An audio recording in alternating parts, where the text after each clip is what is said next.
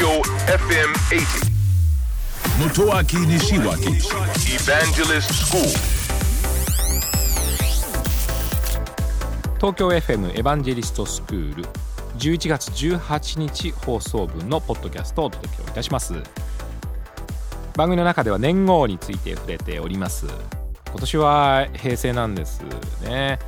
もちろん来年も平成なんですが、その先はまあそういう風にですね、法整備によって平成の終わりが見え始めました、えー、ということは次の新しい年号元号ですね、まあ、これが登場するわけですね。何がいいかなと、まあ、いろいろな専門家の方が考えて、えー、素晴らしいものをまた考案してくれると思います。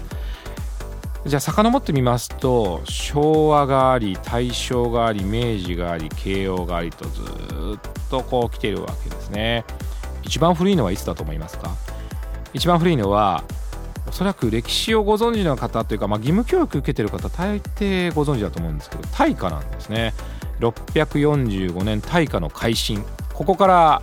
えー、和暦といいますか元号が始まっているわけなんですね。えそして今平成まで来ているわけなんですが、昔は、えー、この元号というのは天候だったり、そうですね、農作物の豊作凶作とか、まあ、そういったいろんな事象によってちょっと気分変えるために元号を変えようよということがあって、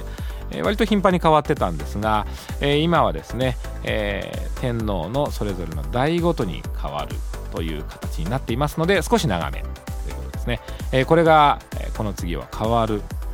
生前即位ということが決まっておりますので、えー、アイティー もその影響を受けるんですね。印刷物、画面の表示、えー、入力画面、いろいろなところで私たちは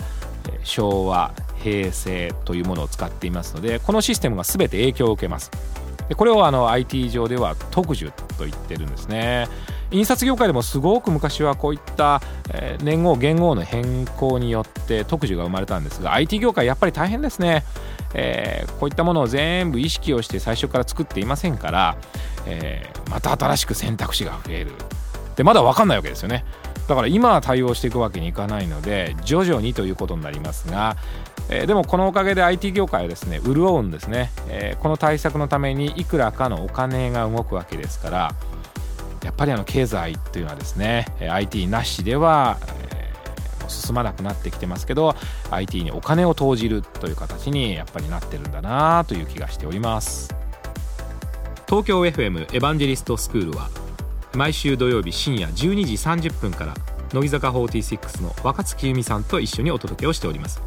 えー、皆さんからの質問にお答えしたり大変楽しくお届けをしております。ぜひオンエアの方も聞いてください。聞いてください。信じて立ち向かえ。